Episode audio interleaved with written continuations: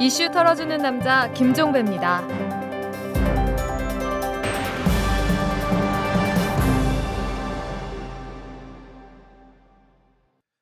4월 13일 금요일에 보내드리는 이탈남입니다. 오늘은 사과의 말씀부터 드려야 되겠네요. 저희 이탈남을 스마트폰으로 듣는 분들 어제 많이 답답하셨을 겁니다. 밤 10시까지 업로드가 안 됐으니까요. 이 때문에 많은 분들이 리뷰와 트위터를 통해서 왜 방송을 안 올리느냐 이런 글들을 남겨주셨습니다. 그 가운데 일부는 뭐 총선 패배 때문에 멘탈이 붕괴된 것 아니냐, 과음한 것 아니냐, 뭐 이런 등등의 추측도 많이 하셨고요. 경위를 설명드리자면 이렇습니다. 이 저희 이털남은 어제 정상적으로 녹음을 마치고 오후 4시쯤에 업로드를 했는데요. 아이튠즈에도 떴고요. 한데 이상하게도 스마트폰에서만 업로드가 되지를 않았습니다. 이 때문에 저희 제작진이 미국의 애플사에 수십 차례 전화를 걸어서 문의 반, 항의 반의 메시지를 보냈지만 그래도 깜깜 무소식이었고요. 결국 밤 10시가 돼서야 업로드가 됐습니다. 뭐 저희도 속 타 죽는 줄 알았지만 그래도 청취자 여러분들께 불편을 끼쳐드린 점 이건 저희가 안고 가야 되는 문제인 것 같습니다. 다시 한번 사과의 말씀을 드리겠습니다. 그럼에도 불구하고 이 점 하나만은 분명히 말씀드릴 수 있습니다. 이 저희 이탈남에 멘탈 붕괴 따위는 없습니다. 물론 과음도 하지 않습니다. 그냥 앞만 보고 쭉 내달릴 겁니다. 뭐 지금까지 그래왔던 것처럼 앞으로도 이 청취자 여러분들과 어깨 동무하고 앞만 응시할 겁니다. 저희는 일희일비하지 않습니다. 자, 털기 전 뉴스부터 전해드리죠. 북한이 오늘 광명성 3호 위성을 탑재한 은하 3호 로켓을 발사했으나 실패했습니다. 신원식 국방부 정책기획관은 브리핑을 통해서 어, 철산군 발사장에서 오전 7시 39분에 발사된 장거리 미사일 한 발이 1, 2분 정도 비행하다가 공중 폭발했다면서 미사일 시험 발사는 실패했다고 발표를 했습니다.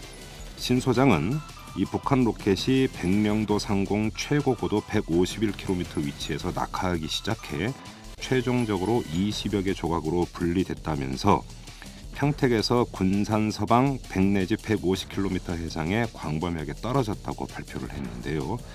결국 비싼 돈 들여서 폭죽놀이 한 셈이 되겠습니다.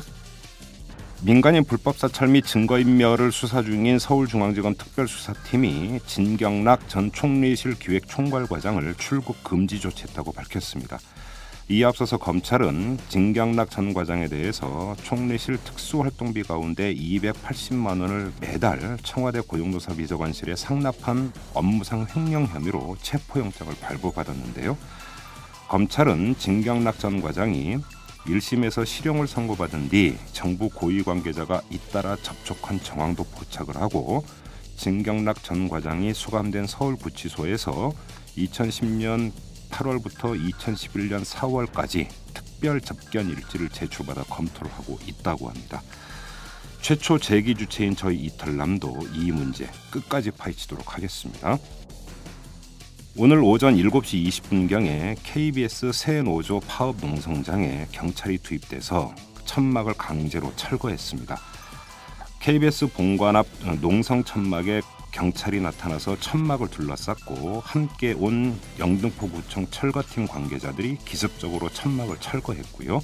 1시간여쯤 지난 뒤에는 경찰과 구청 직원들이 철수를 했는데 새 노조 조합원들이 이에 따라서 새 천막을 설치하려고 했지만 이번엔 청경들이 나서서 천막에 철골을 부수는 등 설치를 방해했다고 합니다.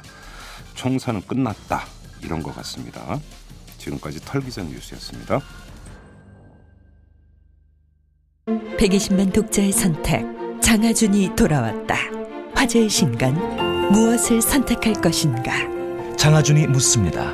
오늘 당신의 선택은 무엇입니까? 한국 경제에 대한 촌철살인 분석과 명쾌한 대안. 무엇을 선택할 것인가? 도서출판 부키.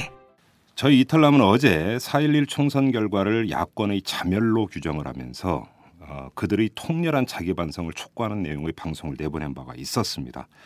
근데 오늘은 각을 완전히 바꾸겠습니다. 세상사치고 일면적인 것은 없죠. 양이 있으면 의미 있는 법입니다. 그래서 오늘은 이 4.11 총선 결과에 담긴 희망의 단서를 한번 찾아보려고 합니다. 뭐 총선 결과 수많은 숫자들이 지금 나열되고 있는데 그 나열되고 있는 수많은 숫자 가운데 숨어 있는 희망의 단서가 뭔지 이걸 찾아보려고 하는 겁니다. 자, 지금부터 한겨레 사회연구소의 한기영 연구원과 함께 희망의 단서 찾기에 나서 보도록 하겠습니다. 자, 한기영 연구원 어서 오십시오. 예, 안녕하세요. 네. 자, 이 총선 결과 접하셨을 텐데 소감이 어떻습니까? 한마디로 정리를 하신다면. 어, 제가 희망의 단서까지는 준비를 못 하고 와서 예. 그렇긴 하지만 오늘 이 시간 한번 찾아보도록 하겠습니다. 같이 그래요. 고민하면서. 음. 그 지금 뭐 야권의 그 패배다 나아가서 참패다라고 하는데 뭐 별 이견은 없는 것 같고요. 그렇지만 이제 또 대선이 남아 있습니다. 8개월 뒤에. 그래서 초점을 한번 대선에 맞춰 가지고 과연 이제 대선에서 야권이 어느 정도까지 여지가 있는가 이걸 좀 살펴봤으면 좋겠는데 지금 희망의 단서라고 하면 일단 먼저 정, 어, 정당 득표율 이 총합부터 좀 얘기가 나오는 것 같습니다. 어떻게 보십니까? 그렇죠. 정당 득표율에서 일단은 어, 새누리당이 예. 그 42%죠. 예, 42.8% 예, 정확하면. 42.8%를 예. 얻었고 그다음에 야권 연대 그 두 당을 합친 게 그거보다 약간 높습니다. 46.8%. 예, 그러니까 40 4% 포인트 차이가 나죠. 예, 거기에다가 이제 새누리당과 자유선진당을 합쳤을 때, 음, 그러니까 이른바 보수 표를 합쳤을 때는 거의 비등합니다. 그러면 또 46%니까. 그렇습니다. 예, 예. 그래서 이런 것들을 합치면 예.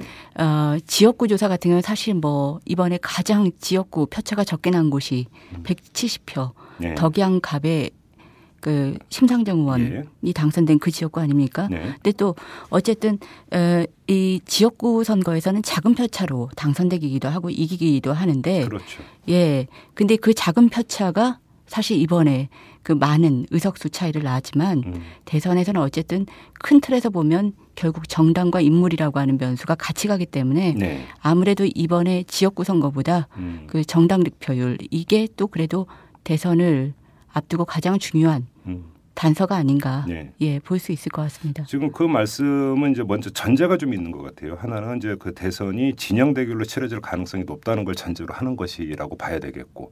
그죠? 그렇습니다. 그, 그 진영 대결이라고 하는 것이 구체적으로 이제 보수 쪽에서 후보 한 명, 진보 쪽에서 후보 한 명. 이걸 전제로 하는 얘기 아니겠습니까? 그렇죠. 어, 이제 이렇게 될 경우에 지금 정당 득표율을 갖고 본다면 역시 대선에서도 박빙의 승부는 얼마든지 가능하다 이런 이야기가 이제 되는 것 그렇죠. 같은데 예. 그런데 이제 그 전제가 과연 충족될 수 있겠느냐가 문제 아니겠습니까? 그러면 음. 저는 그 부분에 대해서는 좀 낙관적인 입장인데요. 네. 일단 이번에 사실 제일 어려운 게 그러니까 지방 선거도 있고 그다음에 음. 서울시장 재보궐 선거도 있고 이번에 총선도 있었고 네, 대선도 있지만 어, 연합 연합 정치에 있어서 제일 가장 어려운 게 총선입니다. 음, 예. 어, 그에 비해서 가장 쉬운 게 어떻게 보면 대선이죠. 예, 예, 대선은 자리가 하나이고 그렇죠. 또 대선 같은 경우는 같이 나눌 수 있는 그런 여지들이 굉장히 많습니다. 대립구도가 아주 간명하죠. 예, 대립구도도 간명하고 또 공동정부라고 하는 것들을 통해서 서로 예. 음, 이렇게 같이 함께 할 수 있는 여지들이 많죠. 네. 강요들 같은 경우 대표적이고 음, 음, 그다음에 지방정부도 마찬가지거든요. 근데 네.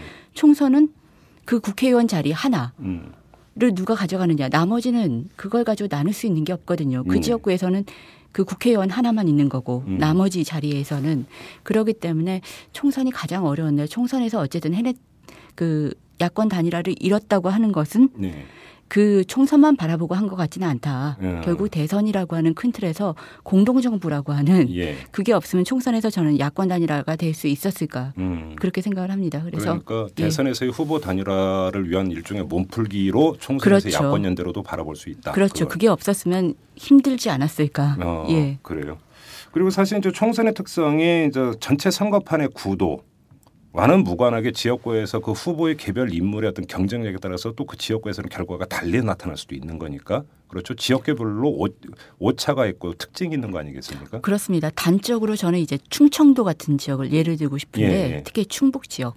충북 지역이 2008년 총선에서는 충북 지역이 당시 이제 민주당이 압승을 했죠. 그렇죠. 근데 이번에는 오히려 뭐 새누리당이 거의 싹쓸이하다시피 했죠. 예, 두세 석 정도, 네. 세 석인가요? 음. 세석 정도를 빼놓고는 새누리당이 압승을 했는데, 어, 제가 이제 충북 지역 데이터를 볼 기회가 있었습니다. 네. 근데 보면 충북 지역에서도 이슈라든지 이런 것들, 정당 득표율을 보면 음. 민주당이 낮지가 않았습니다. 아 그랬나요? 예. 음. 근데 그 민주당이 어떻게 보면 가장 큰 실패가 후보 공천의 실패. 음. 인물에서 아무리 정당 지도에서 앞서고 아무리 이슈에서 네. 이거 그 야권이 유리하게 가져가더라도 예. 결국 그 인물 이라고 하는 변수가 뒷받침해 주지 않으면 네. 총선은 정말 어렵지 않은가. 음. 그걸 단적으로 보여준 게 충청 지역, 특히 예. 충북 지역 선거가 아니었나 생각을 합니다. 그렇죠. 예. 그러니까 이게 이제 그 총선 같은 지역별 특징과 그 지역에 나선 후보의 어떤 그 경쟁력에 따라서 승패가 갈릴 수도 있지만 대선 같은 경우는 전국적 단위에서 치러지는 것이기 때문에 그게 상쇄될 여지가 얼마든지 있다라는 이야기가 되는 거고요. 그렇습니다. 예. 그렇죠? 결국은 이제 총합으로 따지는 것이니까. 그렇죠. 여- 그래서 이제 이 정당 득표율이라고 하는 게 이제 그 대선을 엿볼 수 있는 이제 하나의 바로미터가 된다.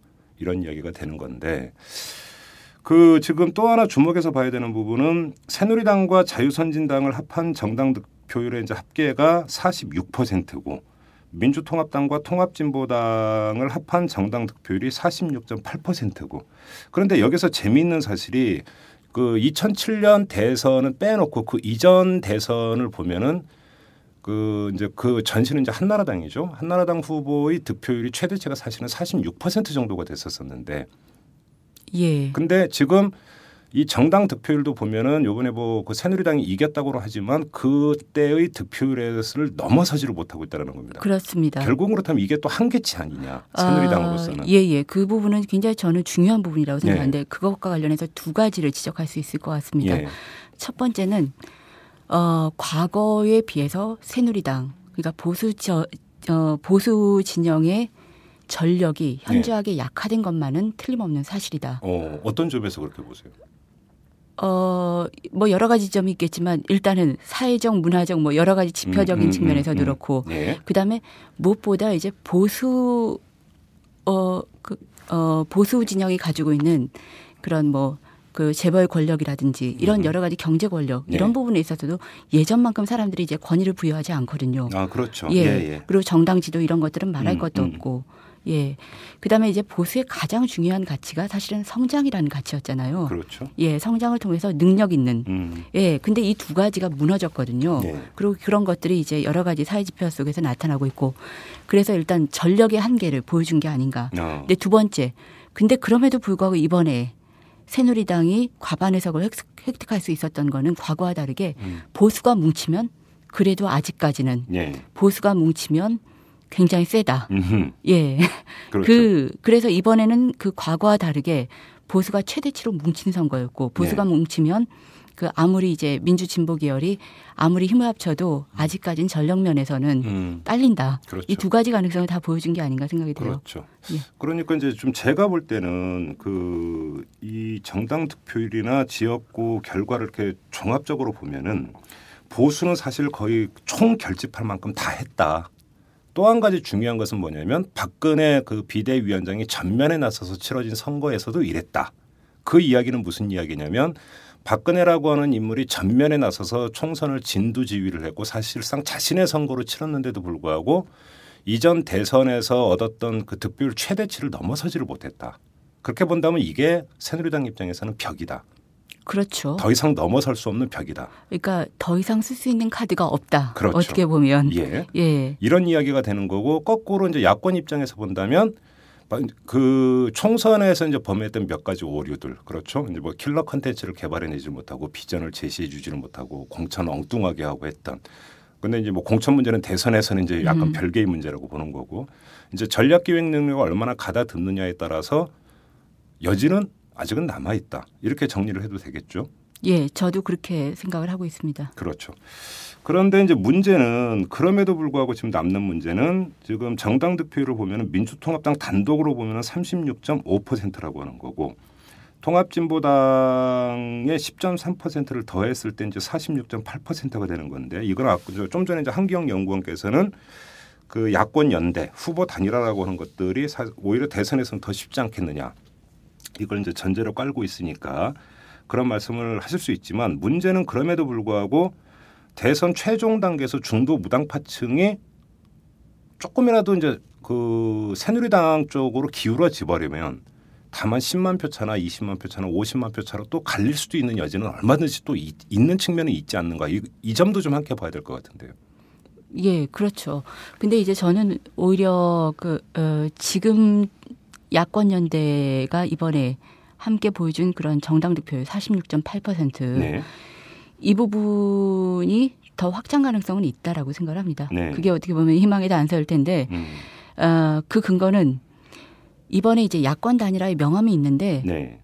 어, 어쨌든 지역구 투표에서는 예. 사람들이 고민을 안 해도 됐었거든요. 야권을 지지하는 야권 성향의 음흠. 유권자들이. 네. 근데 상대적으로 정당 비례 득표에서는 음. 어, 그 특히 통합민주당 같은 경우는 통합민주당 같은 경우는 자기들을 지지해 달라고 선명하게 주장할 수 있는 네. 각을 세우기가 어려운 거죠. 음. 예, 그렇기 때문에 이슈 대결도 안 되고 네. 정책 대결도 안 되고 사실 통합 아 죄송합니다 통합 진보당이죠. 예. 예. 통합 진보당 같은 경우는 진보당이 결국은 2004년 총선 때 그 열석을 얻었을 때도 가장 그 결정적인 거는 결국 이슈들 네. 여러 가지 발랄하고 재미있는 이슈들 예. 사람들의 마음을 파고드는 이슈들을 통해서 음. 다가갈 수 있고 그 다음에 이제 그 당시 열린우리당이 아니라 당시에 민주노동당을 지지해달라고 얘기할 수 있었는데 이번에는 그 야권과 그러니까 예. 민주당과 각을 세우기 어려운 거죠. 예. 야권 연대를 같이 가면서 그렇기 음. 때문에 정당 득표율도 제한되고 네. 그랬는데 오히려 어그 대선이라고 하는 국면 속에서는 굳이 각을 세우지 않더라도 네. 같이 정책이라든지 이슈라든지 여러 가지 측면에서 훨씬 더 풍부하게. 좌클릭하면서 네. 갈수 있는 여지들이 있다. 음. 그런 의미에서는 오히려 지금보다 음. 훨씬 더 행보가 예. 조금 더 자유로워진 거, 음. 넓어진 게 아닌가. 음. 예. 그래요. 이제 정당 득표율로 살펴본 이제 그 대선을 좀 전망을 해봤는데 일단 요거는 나중에 좀 다시 한번 또 이제 그 지역별 정당 득표율에서도 할 얘기가 있으니까 그건 좀 이따 다시 이야기를 하도록 하고 지금 또 한 가지는 이제 그 수도권에서 나타난 선거 결과입니다. 이 점은 어떻게 보십니까? 아, 사실 이번에 이제 여러 가지 신문 분석에서도 그 결과가 나, 그 분석이 나타나고 있지 않습니까? 그러니까 그동안 수도권 민심을 얻은 정당이 항상 음. 일당을 했었고 그다음에 뭐 대선에서도 그 집권당이 됐었는데 이번에는 수도권에서는 오히려 야권이 그렇죠. 사실상 압승을 한 거죠. 예. 지금 이제 비율로 보면 63대 37 정도의 구도인 것 같아요. 그렇죠. 야권 연대가 63 정도를 가져가고 그래서 사실 이거는 압승이다. 음. 예라고 볼 수 있을 것 같고 수도권에서는 사실 어, 이 정도면 예. 근데 이런 부분들은 어쨌든 수도권의 민심을 얻지 못하면 전국 선거에서는 네. 어 전국 선거 특히 이제 대통령 선거에서는 수도권의 민심을 얻지 못하면 정말로 어렵다. 네. 그건 왜 그러냐면 대선거 같은 선거는 총선과 다르게 이른바 이제 공중전이라고 하죠. 네. 공중전 네. 이슈와 음. 그 다음에 뭐 전국적인 이슈 이런 것들을 통해서 계속해서 뭐 이렇게 논쟁이 붙고 예. 가치 논쟁이 붙고 음. 그 다음에 정책 논쟁이 붙고 네. 이런 것들을 통해서 사람들이 그 선거에 관심을 가지게 되고 자기 지지 성향을 정하고 이렇게 음. 되거든요. 네. 그런 걸 볼 때 결국 그 수도권에서 그런 부분에서 수도권의 민심이라고 하는 게 그 총선보다 훨씬 더 중요하고 네. 예 이슈의 전파력이라든지 이런 부분에 있어서 음흠. 구심력이라든지 그런 의미에서 수도권 민심을 누가 얻느냐 음. 그런 부분들이 중요한데 어쨌든 수도권 민심을 그래도 야권이 얻었다고 하는 건 야권에게 희망의 단서가 되지 않을까 음. 생각이 됩니다. 그런데 이제 수도권에서 야권의 압승으로 규정을 한다 하더라도 그 수도권과 호남 지역을 제외하고는 이번에 이제 야권에서 승리한 곳은 없습니다. 그렇죠? 그렇죠. 그래서, 예. 뭐 이제 세종시 이제 그다음에 이제 그 제주 특별자치도 정도가 이제 있고요. 그런데 이렇게 본다면 수도권에 이제 그 상당수 유권자가 이제 몰려 있다 하더라도 그 이전의 대선과 이런 것들을 보면은 수도권만을 점유한다고 해서 대선 승리가 보장이 되는 것은 아니다. 또 그 점도 분명하지 않습니까? 어, 그 점도 분명하죠. 예. 예. 어, 특히 그 충청 지역과 강원 지역 같은 경우는 이제 이번에 야권, 특히 음. 민주당에서는 굉장히 뼈아픈 예. 부분일 텐데 특히 충청 지역 같은 경우 2004년 음. 아니 더 거슬러 올라가면 DJP 연합 때부터 네. 계속해서 그 어, 야권과 같이 그러니까 야권이라기보다는 민주진영과 같이 예. 갔었거든요. 근데 예. 그게 이번 선거에서 처음으로 이제 그런 어떤 균열이 난 건데 음흠. 이탈을 한 건데 이런 부분들은 결국 그 충청권 지역의 사람들의 얘기를 들어보면 감명합니다. 그동안 해준 그동안 계속해서 밀어줬는데 해준 게 뭐냐. 해준 게 뭐냐? 어. 이번에 도지사도 지난번 2010년 지방선거에서 도지사도 이시종으로 이시종 도지사 뽑아줬는데 해준 게 뭐냐? 충북 지역을 충북 지역 같은 경우는 얘기하시는 특히 거죠? 그런 거죠. 예. 예, 그런 면에서 마찬가지로 강원도도 마찬가지죠. 네. 계속해서 뽑아줬는데 해준 게 뭐냐? 예. 이 부분에 대해서 는 분명히 이제 야권이 집권을 하려고 한다면. 극복해야 되는 문제. 음. 그게 단지 그냥 전국적인 이슈로 이만 가지고는 어렵다. 네. 분명히 이제 지역적인 이슈들 예. 그 지역에게 비전을 줘야 되는 부분들이 있는 것 같습니다. 그래요. 예. 그러면 충 그러니까 이 그 지역 비전 어떻게 제시하느냐에 따라서 그러니까 충청이나 강원 지역 같은 경우 이 대선에서 야권 입장에서 볼 때 여지가 있다고 보시는 겁니까? 특히 저는 어, 두 가지 측면에서 그런데 강원 지역은 예. 어, 사람들이 많이 의아하게 생각하는 게 강원 지역이 과거와 다르게 이제 몇 년 근래 몇 년 선거에서는 계속해서 박빙이거나 예. 야권이 적잖이 우위를 차지해 왔거든요. 네. 그 결정적인 이유 중에 하나는 또 그런 햇볕 정책의 효과 음. 이런 것도 있었던 것 같습니다. 네. 실제로 남북 교류가 활발해지고 음. 그 다음에 뭐 개성이라든지 평양이라든지 평양이라든지 이렇게 금강산 관광 이런 것들을 통해서 강원도가 하나의 거점이 되면서 네. 상권이 달라졌거든요. 예. 그래서 그 보수적이던 강원도의 자영업자들 음. 이런 분들이 사실 예전과 다르게 많이 음. 야권으로 넘어오고 그랬었거든요. 예. 그래서 여전히 이런 지형들 자체가 변하지는 않았다. 여전히 음. 가능성은 있다. 음. 근데 얼마나 이제 지역민들의 그런 어떤 민심에 예. 그들의 삶에 파고드는 공약 음. 이런 것들을 얼마나 발굴하냐 이게 중요할 것 같고요. 네. 그다음에 충청 지역 같은 경우는 이번에 사실 완패라고 보기는 어렵습니다. 어. 예. 그 이전보다 후퇴한 건 분명하고요. 예. 예. 그런 의미에서 이제 역시 충청 지역 같은 경우는 어 지역적인 소외감이 분명히 있습니다. 음. 지역에 큰 인물이 없다고 하는 거, 중앙 정치에서 소외되고 있다고 하는 거. 예. 예. 그리고 이제 뭔가 행정수도 이전 이후로 충청권에 대한 지역적인 배려가 부족하다고 하는 거. 네. 예. 그래서 이런 부분들에 대해서 균형 발전이라고 하는 게 충청 음. 지역 같은 경우는 특히 균형 발전의 가장 중요한 수혜자고 네. 관심이 많고 음. 그래서 이런 것들이 얼마나 이제 공약으로 음. 제대로 파고드는 공약으로 나오느냐 네. 이런 부분들에 따라서도 저는 여지는 충분하다고 생각합니다. 그래요. 지금 그러면서 이제 다시 지역별 정당 득표율 얘기를 좀 해야 될 것 같은데 지금 제가 이제 그 데이터를 갖고 있는데 여기서 좀 눈길을 끄는 게 충남 지역입니다. 그러니까 정당별 비례대표 득표율을 보면은 새누리당이 얻은 그 평균 득표율이 42.8%인데 충남 지역을 보면 역시 1위 정당은 새누리당인 건 분명하지만 그 수치가 36.6%로 떨어져 버립니다. 충남 지역 같은 예. 경우는. 그러니까 서울, 경기, 인천, 충북 이런 곳 같은 경우 새누리당 역시 정당별 그러니까 득표율에서 1위를 차지했지만 그 데이터가 평균 데이터에 거의 똑같은데 예. 충남 지역에 한해서만 36.6%로 뚝 떨어진다라는 것이죠. 이게 이제 자유선진당이라는 요인도 좀 분명히 그렇죠. 있을 예. 것 같고 그런데 이 점이 그 야권에게 던지는 그러니까 시사하는 바가 전혀 없다고 봐야 되는 겁니까? 이거는 단지 자유선진당이라는 요인 때문이다 이렇게 봐야 되는 건가요? 음, 아, 그 부분은 사실 좀 어, 민감한 부분, 민감하다기보다는 복잡한 부분일 것 같은데 예. 어, 제가 아까도 말씀드렸던 것처럼 어, 이번 대선에서는 사실 자유선진당이 독자 후보를 낼 수 있을까? 저는 음. 그 부분이 좀 회의스럽습니다. 대선에서 예, 그러면 결국 자유선진당이랑 같이 새누리당이랑 같이 갈 가능성이 높다. 연합으로 갈 가능성이 예. 있다. 그러니까 이것도 보수 연합이고 예. 그다음에 야권에서도 연합이고 음. 어쨌든 일대일로 이루어질 가능성이 높다. 네. 그렇게 되면 이제 그 어, 충남 지역에서 새누리당과 자유민주당을 지금 같이 보고 판단하는 게 자유선진당. 아, 예, 자유선진당을 같이 보고 판단하는 게큰 음. 판을 읽는 데는 훨씬 더 간명하지 않을까. 음흠. 예. 그래요. 그런데 또 하나 그러니까 재미있는 사실은 충남 충북 지역을 보면은 이제 충남이 새누리당이 36.6, 그러니까 충북에서는 새누리당이 43.8, 평균보다 1% 포인트 높은데 일반적으로 지금까지 알려졌던 통설은 충청 지역에서 새누리당이 얻는 지지율보다 박근혜라거나 한 개인이 얻는 지지율이 더 높다. 예. 그러니까 여론조사 결과를 놓고 보면, 그러니까 이것이 이제 지금까지 통설이었는데 박근혜 요인이라고 하는 것이 사실은 이번에 충청 지역에서 그렇게 그러면 크게 주요한 것이냐? 이것도 좀 따져봐야 될 문제인 것 같은데. 음, 그렇죠. 그러니까 박근혜 요인이라고 하는 걸 어떻게 볼 건 저는 그렇게 생각합니다. 제가 한번 사실 이제 이건 개인적인 경험이긴 하지만 네. 충청 지역을 한번 음. 다른 일로 이렇게 방문을 해본 적이 있었습니다. 예, 예. 최근에 한 한 달 사이에. 예. 예, 그래서 거기가 이제 거기에서 이렇게 몇몇 사람들을 인터뷰하면서 음. 어, 박근혜란 요인에 대해서 물어봤습니다. 네. 박근혜 대표가 이번 총선에서 만약에 누구누구를 지지하거나 새누리당 후보를 지지해달라고 하면 음. 어떤 영향을 미칠 것 같으냐.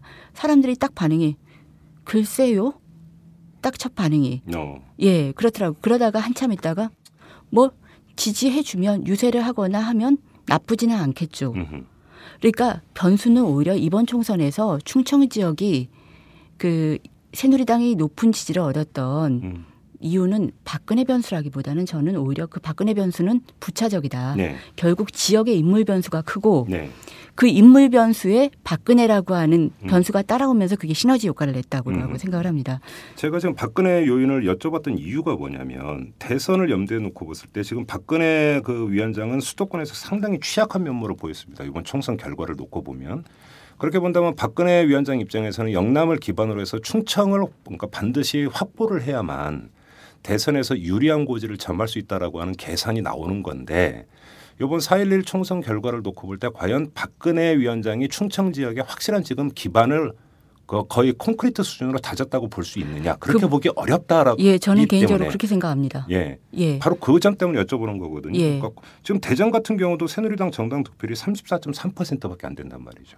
물론 자유선진당 요인이 있지만 이거는 지금 그 새누리당이 얻었던 정당 득표율 42.8%에 비하면 거의 뭐 10% 가깝게 지금 빠지는 것이니까 그렇죠. 이렇게 본다면 박근혜 요인이 충북 지역은 몰라도 대전 충남 지역에서는 지금 크게 작동을 했다고 보기는 어려운 측면이 있는 게 아니냐라는 것이죠. 어, 그러니까 저희가 왜 충청 지역에서 박근혜 변수가 강하게 작용할까? 박근혜 대표가 인기를 얻을까? 음. 그걸 뒤집어 보면 사실 근거가 매우 취약합니다. 그러니까 일반적으로는 어 그래도 이 세종시 문제가 그렇게 논란 빚고 할 때 세종시에 대해서 그래도 옹호를 해줬고 예. 뭐 이런 것도 있고 그다음에 충북 지역 같은 경우는 또 이제 그 유경수 여사의 이제 고향이고 사실 이런 그, 것들. 예, 네. 그 부분을 이제 제가 말씀드리려고 하는데 네. 그게 50대, 50대도 아니죠. 50대가 아니라 사실 60대 이상 가면 어허. 어, 그 부분이 영향을 미칩니다. 음. 근데 60대 이상은 사실은 또 보수 지지표가 많기 때문에 예, 어차- 그, 어차피 찍을 표다. 그렇죠. 예. 근데 50대 특히 40대 이하 같은 경우는 충북 지역의 박근혜 대표의 박근혜 위원장의 고향이다. 이 부분에 대해서 모르는 사람 많고 설령 음. 안다고 하- 하더라도 그래서 그게 무슨 네. 예 그래서 이런 지역적인 연구라고 하는 게 음. 특히 40대 이하의 충북 충청 지역의 40대 이하의 젊은 층들에게는 그렇게 영향을 어. 미칠까 저는 그 부분에 대해서는 오히려 예. 충북 지역, 충청 지역의 그런 새누리당 지지도 박근혜 대통령, 아 박근혜 대선 후보의 지지도가 높다고 하다 보니까 음흠. 사후적으로 이렇게 음. 뜯어 맞춘 해석이 아닌가. 꿰어 맞춘 것이다. 꿰어 맞춘 것이다. 예. 그래서 사실 근거를 따지고 보면 매우 희박하다. 음. 예. 제가 지금 충청 지역을 이렇게 특정해서 여쭤보고 있는 이유가 뭐냐면 사실은 이 얘기가 지만 한국 정치사의 한편으로는 불행이기도 하지만 97년 대선, 2002년 대선에서 야권이 승리했던 원동력 가운데 하나가 보면은 이른바 서부 연합이 구축이 됐기 그렇죠. 때문이거든요. 지역적으로는 예, 예. 수도권, 충청, 호남을 그러니까 연결하는 수- 서부 연합이 구축이 됐을 때 대선에서 승리를 했다. 이렇게 본다면 이 얘기는 거꾸로 이야기를 하면 지금 키를 쥐고 있는 것이 충청 충청. 지역일 수도 있다. 대선에서 오는 대선에서 바로 그 점 때문에 여쭤보고 있는 겁니다. 그런데 그렇죠. 일반적으로는 충청 지역에서 이 박근혜 파워가 상당하다라고 하는 게 일반적인 분석이지만 요번 지금 정당 득표율만 놓고 보면은 꼭 그렇게 볼 필요도 없다. 저는 근거가 아까부터 말씀드린 거지만 근거가 약하다. 음. 예. 그러면 이제 그거는 야권 후보가 누가 되고 또 이 충청 지역에 아주 밀착한 지역 공약을 어떤 걸 내세우느냐에 따라서 얼마든지 그것은 다시 뒤집을 수 있는 야권 입장에서는 여지도 있다 이런 이야기로도 연결이 될 수 있는 거겠죠. 그렇습니다. 예. 그, 어, 그동안 이제 충청 지역을 이렇게 야권이, 그러니까 민주 진영이 충청 지역과 연대하는 방식은 DJP 연합이라고 하는 공학적인 방식이거나 예. 아니면 행정수도 이전, 그리고 과 같은 예. 대규모 개발 공약이거나 음. 이랬던 거거든요. 그랬죠. 근데 이제 그것에 사실 한계는 좀 있는 것 같고 네. 근데 그럼에도 불구하고 충청 지역의 역시 가장 큰 관심사는 지역 균형 발전이라고 하는 음. 그거는 굉장히 큽니다. 음. 그리고 균형 발전이라고 하는 건 또 어떻게 보면 어 우리 사회의 양극화 문제랑 또 맞닿아 있는 거거든요. 양극화가 뭐 이렇게 계층별 양극화뿐만 아니라 지방과 지역적 양극화도 있죠. 예, 지방과 서울이라고 하는 음. 지방과 수도권이라고 하는 양극화 이런 부분들을 어떻게 어 건드리고 어떤 대책을 내놓느냐에 따라서 정책을 내놓느냐에 따라서 네, 가능성은 충분하다. 저는 음. 생각을 합니다. 그래요. 강원 지역은 어떻게 전망을 하십니까? 어, 강원 지역은 솔직히 잘 모르겠습니다. 그래요. 강원 지역은 예. 어 근데 다만 아까도 말씀드렸던 것처럼 다만 강원 지역이 보통 저희가 강원 지역이 보수적이라고 했을 때 그 과거의 근거는 어 거기가 이제 어 북한과 가깝고 네. 그래서 안보 이슈가 중요하게 작용하고 예. 이런 것들이었거든요. 예. 근데 그게 한 최소한 10년 혹은 짧게는 5년 사이에 깨진 거는 분명합니다. 네. 그래서 강원도야말로 제로 베이스에서 시작할 수 있다. 음. 예. 그, 어, 그런 부분들이 있고 그런 의미에서 강원도도 그 예전과 같은 뭐 보수의 혹은 집권 여, 그러니까 새누리당의 그런 네. 텃밭이라고 보기는 음. 어려울 것 같습니다. 그런데 이제 그 6.2 지방선거 이번 4.11 총선의 결과가 이제 강원도 지역에서 완전히 달랐습니다. 거의 그쵸. 180도 달랐다라고 표현해도 무방할 정도로. 근데 그러면 6.2 지방선거와 이번 4.11 총선 사이에 무슨 일이 있었는가? 평창 동계 올림픽이 유치가 됐습니다. 평창 효과가 크다고들 하죠. 예. 이번 이게 그렇게 크게 작용을 한 걸까요? 어, 결국 개발 이슈의 문제. 음, 그다음에- 역시 또 개발인가요? 예, 그 다음에 음. 플러스 이게 개발 이슈 플러스 그 다음에 이제 그런 얘기들을 많이 합니다. 그 어, 최문순 시장, 도지사. 아 예. 최문순 도지사죠. 최문순 도지사를 그렇게 적극적으로 뽑아줬는데 음. 그동안 변한 게 없다. 어. 예. 그래서 어 결국은 이거는 야권이 이제 어 집권을 하기 위해서는 참 이게 어려운 부분이긴 하지만 개발 이슈라고 하는 것들을 어떻게 역량 있게 관리할 것이냐. 어. 예, 관리의 문제. 예. 그거를 이거는 개발은 뭐 진보의 가치 맞지 않다. 그래서 음. 버리거나 네. 혹은 뉴타운처럼 적극적으로 이제 쫓아가거나 이런 게 아니라 어떻게 음. 관리할 거냐. 거기에 대해서 얼마나 이렇게 좀 책임 있고 근거 있는 대안을 내놓을 것이냐. 네. 예, 이런 부분들이 저는 굉장히 중요할 것 같습니다. 어, 예. 그래요. 좀 이제 그 지금 그 대선을 염두에 두고 지역적인 특성과 이제 그것이 그 이 지역에서의 표심이 대선 결과에 어떤 영향을 미칠까 이걸 짚어봤는데 또 하나의 측면만 좀 짚어보죠. 오늘자부터 이제 그 언론에서 이제 그 주목하는 게 안철수 원장입니다. 어찌 보면 그쵸. 당연한 현상이죠. 왜냐하면 그 야권이 참패를 했기 때문에 야권이 자력으로 대선을 돌파하기가 쉽지 않을 거다라는 판단을 전제해 놓고 그렇다면 안철수밖에 없는 게 아니냐. 이런 이제 가설하에서 지금 안철수 원장에 대해서 이제 조명을 하고 있는데 그 안철수 원장의 대선 행보는 거의 이제 기정사실로 봐도 될 것 같고요. 이거는 뭐 여기서 짚을 필요는 없을 것 같고. 자, 대선에 출마한다고 할 경우에 그 안철수 원장이 플러스 알파 효과를 충분히 그 야권에 부여할 수 있다고 보십니까? 음, 안철수 원장이 안철수 원장이 정치적으로 그런 강력한 위상을 가져야지 네. 야권도 시너지를 얻을 수 있다고 하는 것들이 이번 총선에서 입증이 된 것 같습니다. 네. 예. 그러니까 한때는 왜 이해찬 총- 전 총리가 그 얘기를 하지 않았습니까? 안철수 없이도 갈 수 있다. 그렇죠. 대선에 예. 이길 수 있다. 대선에 이길 수 있다. 예. 근데 그건 어렵다고 하는 게 네. 이번 총선에서 나타난 것 같고 음. 또 역으로 안철수 원장도 본인의 독자적인 네. 예 지난 11.6 지방선거와 같이 본인이 독자적으로 전국에 강력한 파워를 가질 수 있는 음. 그거는 조금 약화되었다. 한계가 있다. 한계가 있다. 예. 이런 부분을 강, 깨달은 것 같습니다. 결국은 그러면 야권과 안철수 원장은 공생 구조를 그렇죠. 가지 않을 수 없다라는 건가요? 예, 그래서 이제 야권의 파워를 극대화하는 그 순간까지는 네. 서로가 서로를 필요로 한다고 필요하다라고 하는 게 네. 이번 총선을 통해서 입증이 됐고 예. 그래서 좀 당분간은 같이 가지 않겠느냐 음. 서로를 네. 존중해주면서 예. 예.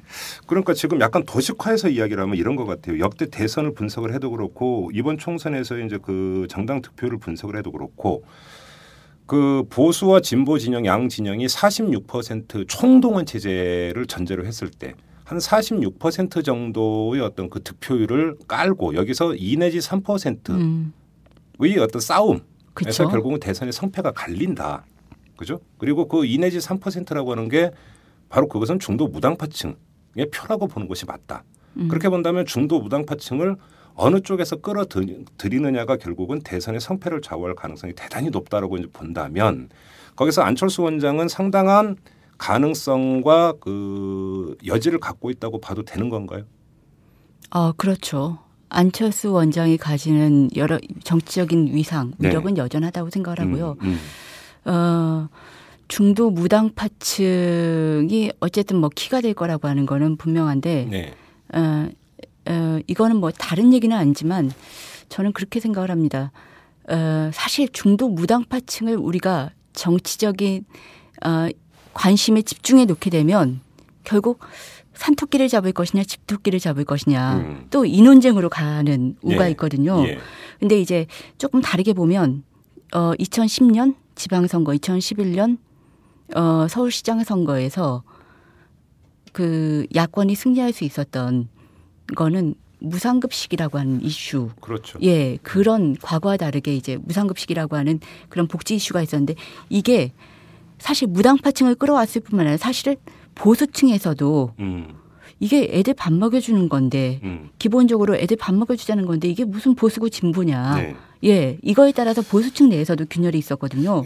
그 점에서 예. 저도 그 11.6 서울시장 보궐선거를 이번 총선 결과를 그 앞에 놓고 복기를 해보면 그때 보수층은 총 결집이 안 된 선거였다. 예. 서울시장 보궐선거 같은 그렇죠. 경우는 예, 투표율을 보면 이제 45%가 조금 넘었었고, 근데 이번 4.11 총선 같은 경우는 서울 지역에 지금 투표율이 55.5%였거든요. 거의 10% 포인트 차가 납니다. 예. 이런 것들을 볼 때 지금 한기영 연구원이 말씀하신 대로 보수층 일각에서도 애들 먹는 문제 가지고 이렇게 사생결단 싸울 이유가 있느냐. 이런 거에 대한 회의적 시각에서 일정하게는 투표장으로 향하지 않았던 그런 보수층도 분명히 있었던 것 같아요. 지금 되돌아서 보면. 그렇죠. 예. 그렇죠. 그래서 이제 제가 이렇게 아까 말씀드렸던 것 중에서 보수가 결집하면 이길 수가 없다. 음. 저는 그걸 이게 이번에 선거가 준 가장 큰 교훈이라고 생각하거든요. 네. 그 얘기는 뭐냐면 대선에서는 보수 내에서 균열을 균열을 만들어내지 못하면 음흠. 균열을 만들어낼 수 있는 새로운 이슈들을 네. 무상급식과 같은 이슈들을 음. 제기하지 못하면 네. 아무리 야권이 다 결집하더라도 총동원하더라도 예. 이길 수 없는 선거라고 생각합니다. 그래요. 그래서 그 음. 의제를 만들어내는 거, 그 음. 아젠다를 만들어내야 되고. 그런 의미에서 그게 복지 의제가 될지 네. 경제 민주화가 될지 음. 그런 어쨌든 뭐 어, 뭐 다른 이슈가 될 수도 있고 그런 것들을 만들어내면서 네. 보수 내에 있는 그로부터 고통을 받는 그 보수의 서민층들 이런 사람들을 끌어내지 않으면 어렵지 않나 음. 그런 의미에서 이제 가능성과 한계가 다 있는 거죠. 음, 근데 예. 안철수 원장이 지금까지 그 어록을 이렇게 쭉 되짚어 보면 무슨 중, 그러니까 보수니 진보니라고 하는 언어는 거의 사용하지 않습니다. 그렇죠. 상식, 그러니까 그 정상과 비정상, 상식과 비상식, 뭐 이런 어떤 그 표현을 쓰고 예. 있지 보수다, 진보다 이런 표현을 쓰지를 않고 있는데 결국 그 얘기도 지금 이 맥락에서 이해를 할 수 있는 건가요? 지금 한기영 연구원께서 말씀하신 바로 그 측면에서.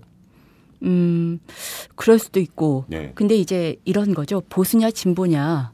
결국은 어, 보수냐 진보냐라고 하는 게 두 가지 측면을 다 가지는 것 같습니다. 네. 부정적인 측면에선 진영 논리로 갈 수 있는 측면이거든요. 그렇죠. 예, 우리 편, 내 편, 네. 당신 편. 그래서 편을 가르고 이번에 심판 이슈 같은 경우가 이제 심판론에만 매몰된 음. 그것이 가지는 부정적인 측면이 그거였다고 생각합니다. 음. 예, 가치는 배제된 채 우리 편과 내 편. 네. 예. 근데 이제 또 보수냐 진보냐의 또 다른 측면은 결국은 그건 가치의 문제거든요. 네. 가치의 문제 그리고 어떤 좋은 세상을 만들 것이냐. 음흠. 거기에 대한 가치 문제인데 그 가치 없이 어떻게 대선을 치르고 네. 예, 어떻게 지지층을 결집시킬 것이냐. 그런 네. 의미에서 저는 보수냐 대선 뭐 그 보수냐 진보냐라고 하는 문제를 음. 피해갈 수 없다. 음. 그런 의미에서 안철수 원장도 네. 그 부분에 대해서 본인이 꼭 보수냐 진보냐라고 하는 표현을 쓰지 않더라도 네. 거기에 답할 수밖에 없을 거라고 생각을 하고 어. 예 지금은 이제 어떻게 보면 야권 진보 쪽과 이렇게 같이 가는 흐름을 보였지만 네. 어쨌든 그, 그 부분에 대해서 답을 해야 되지 않을까 생각을 합니다. 그래요.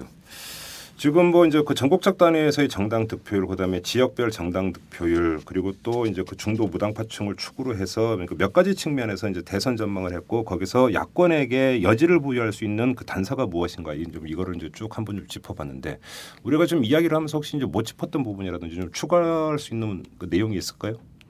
음 사실 제가 오늘 이렇게 말씀을 드리면서도 어제 글을 썼을 때 네. 역사적인 패배라고 쓰고 오늘 예. 이렇게 희망의 단서를 좀 음. 찾다 보니까 저도 약간 네. 그러긴 하지만 어 역시 대선은 네. 대선은 전망 투표입니다. 음. 비전의 선거고 회고 투표가 아니다. 그렇죠. 예. 예, 그런 의미에서 음. 제로선 베이 아니 제로 제로 베이스에서 시작하는 네. 선거고 아마 그 지금 한 달 뒤면 한 달 뒤면 총선보다 음. 대선 이슈가 훨씬 더 많이 대선과 관련 대선 이슈로 급격히 넘어갈 것 같습니다. 당연히 그렇게 5월부터는 되겠죠. 예. 예. 그렇게 되면 결국 대선은 누가 어느 세력이 어떤 좋은 세상을 음. 어떻게 만들 것이냐 이런 음. 전망과 가치의 싸움이거든요. 네. 그런 점에선 전 여전히 야권이 음, 우위에 있다고 생각합니다. 그래요. 예, 지금 저번 4.11 총선 야권 같은 이제 그 정권 심판 구도로 이제 가져가고자 했지만 정권 심판 쪽으로 초점을 맞춘 것이 잘못이 아니라 심판을 해야 하는 이유. 그렇죠. 심판 이후에 그러니까 그 그려질 수 있는 우리나라의 어떤 사회상에 대한 비전 제시 이런 걸 못해서 지금 문제였던 거지. 그렇죠. 그런데 이제 그 여기서 결국 이제 컨텐츠에서 결국은 열세였다 이렇게밖에 볼 수 없는 부분인데 지금 환경연구원 말씀대로라면 대선에서 회고 투표 그러니까 심판 선거가 아니라 결국 이제 미래의 비전을 보고 선택하고 인물을 보고 선택하는 이런 선거로 간다면 이 컨텐츠 능력, 전략 기획 능력 이것은 사실 4.11 총선하고 비견할 수 없을 정도로 이제 더 중요해진다라는 이야기가 되는 건데 그 점에서는 야권이 내공을 가다듬어야 되는 그렇죠. 예, 준비를 많이 해야 되는 그런 것만은 지상 과제로 남아 있다. 이 점은 분명한 사실인 것 같습니다. 그렇습니다. 예. 알겠습니다. 이 정도로 마무리하도록 하겠습니다. 한규영 연구원 고맙습니다. 예, 고맙습니다. 오마이뉴스 대표 오연호입니다. 이슈 털어주는 남자 이털남 마음에 드시나요? 응원하는 방법이 여기 있습니다. 이털남을 만들고 있는 오마이뉴스의 10만인 클럽 회원이 되어 주십시오. 한 달에 만 원으로 참 언론을 키워가는 기쁨을 누리실 겁니다. 오마이뉴스 메인면 왼쪽 상단에 있는 10만인 클럽 버튼을 누르시고 직접 회원으로 가입하시거나 733-5505로 전화 주시면 담당 직원이 안내해 드립니다. 여러분께서 이털남과 오마이뉴스의 배우가 되어 주십시오.